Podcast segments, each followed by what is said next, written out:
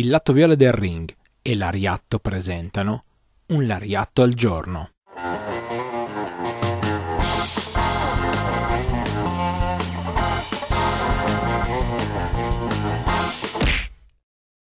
Benvenuti a un nuovo appuntamento con Un Lariatto al giorno. Io sono Stefano, uno dei conduttori di Lariatto e ogni giorno dal lunedì al venerdì vi porto un aneddoto sul mondo del puro resu. Oggi vi voglio parlare di un personaggio che sicuramente conoscete tutti perché è impossibile non conoscerlo. Il suo nome è Antonio Inoki.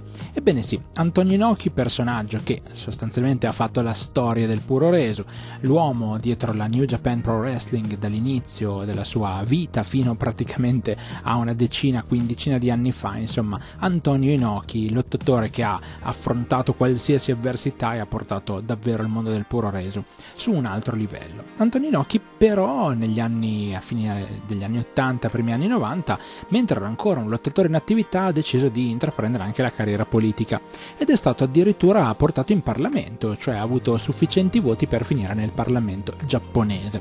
A quel punto eh, scoppia la guerra del, del Golfo e in Iraq sostanzialmente eh, si fanno prigionieri. Tra i prigionieri ci sono anche alcuni giapponesi, i quali insomma sono ovviamente tenuti, eh, come tutti i prigionieri di guerra, in condizioni abbastanza critiche.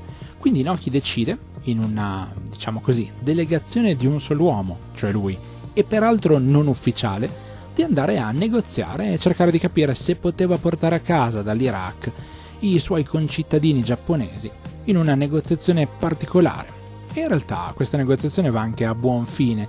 Questi poveri giapponesi che erano ormai dei prigionieri di guerra sono riusciti a tornare a casa. Antonio Inoki ha fatto quindi il suo dovere promettendo e poi mettendo anche in atto uno show proprio in Iraq e questo show sostanzialmente ha chiuso eh, questa negoziazione e ha cercato di portare un po' di pace proprio attorno a questo fatto che insomma è stato gravoso, è durato eh, un bel po' di tempo e sappiamo tutti, insomma la storia si racconta da sola.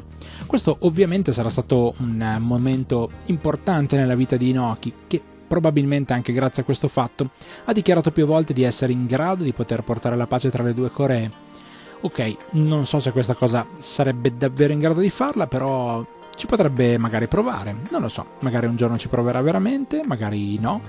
Quello che sappiamo è che Inoki ci sorprende sempre in ogni cosa che vediamo e leggiamo di lui, beh, non tutto è così scontato come sembra, e molte volte Inoki arriva ben più in là di dove pensiamo possa arrivare. Detto questo io vi voglio salutare, vi voglio ringraziare, dicendovi che ovviamente questa di Antonio Inoki è soltanto la prima di tante storie che racconteremo su di lui, ci saranno tanti aneddoti importanti, cercheremo di portarveli qui a un lariatto al giorno, dal lunedì al venerdì vi portiamo qualcosina che riguarda il puro reso, per aumentarne la conoscenza, per aumentarne quella che vogliamo definire senza paura la cultura. Grazie davvero di cuore, io sono Stefano, una delle voci di Lariatto, vi aspetto tutti i martedì alle 18 su Twitch, il canale è il lato viola del ring, vi ringrazio e ci sentiamo. Alla prossima!